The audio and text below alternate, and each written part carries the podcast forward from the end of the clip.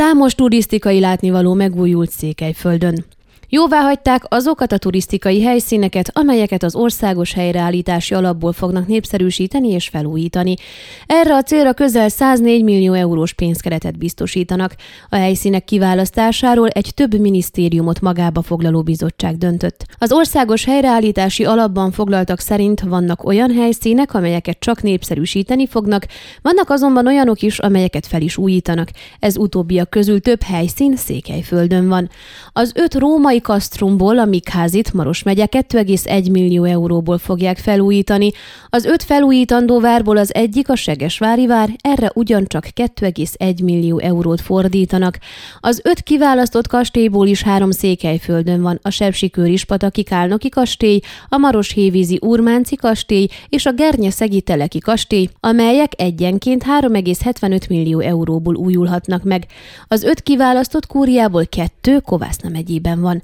A Szent László útvonal keretében az Agyagfalvi és a Szacsvai Református templom mellett a Kökösi Unitárius templom is megújul, mindegyiket 2,25 millió euróból javítják fel.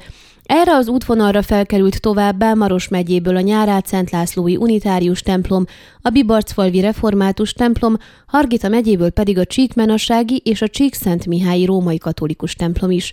Hagyományos házakra is van pénz, Uzon, Csíkszentgyörgy, Etéd és Szászkész településeken egyenként 8-8 hagyományos házat újítanak meg.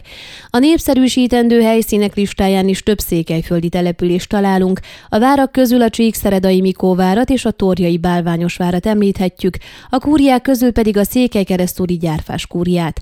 A templomok közül a Székelydájai és Csíkszent Mihály is a népszerűsítendő helyszínek listáján van. A népszerűsítés többek között a helyszínek digitalizálását, az útvonalak kijelölését és telefonos applikáció létrehozását jelenti.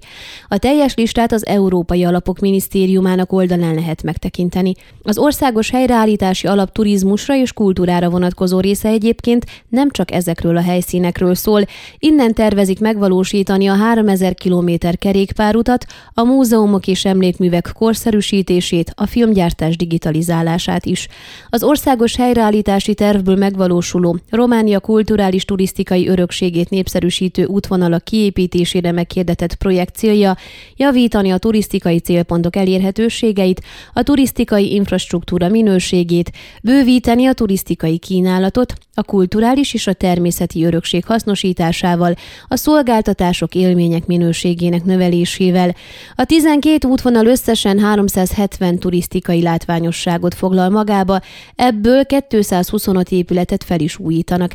Minden turisztikai útvonalnak lesz egy népszerűsítő stratégiája, online és fizikailag is elérhető népszerűsítő anyagokkal, amelyek majd utazási irodákban, repülőtereken is elérhetők lesznek. A hagyományos ételeket bemutató gasztrotúrán mindhárom székelyföldi megye, Maros, Hargita és Kovászna megtalálható. A Baros Hévézi Urmánci kastényt működtető Pozitív Transzilvánia Egyesület elnöke Szabó Tekla Katalina Székelyhonnak elmondta, mivel elnyerték a felújítás célzó pályázatot, reméli, hogy a maximális összeget kapják, amely még mindig nem elég a teljes restaurálásra, de nagy előrelépést fog jelenteni. A pályázat szerint a felújítással 2026-ig kell végezni, és öt évig kulturális tevékenységre lehet használni a kastélyt. Mi eddig is arra használtuk, megnyitottuk a látogatók előtt, a továbbiakban is ezek a terveink, mondta az Egyesület elnöke hozzátéve, hogy nyolc személynek vállalták, hogy munkalehetőséget nyújtanak, de amennyiben az összes tervük megvalósul, jóval többnek. Szabó Tekla Katalin jelezte, a restaurálásra szánt pénzösszeget a pályázat kiírója használja a pályázó tervei alapján. Ön a Székelyhon aktuális podcastjét hallgatta. Amennyiben nem akar lemaradni a régió életéről a jövőben sem, akkor iratkozzon fel a csatornára, vagy keresse podcast műsorainkat a székelyhon.pro portálon.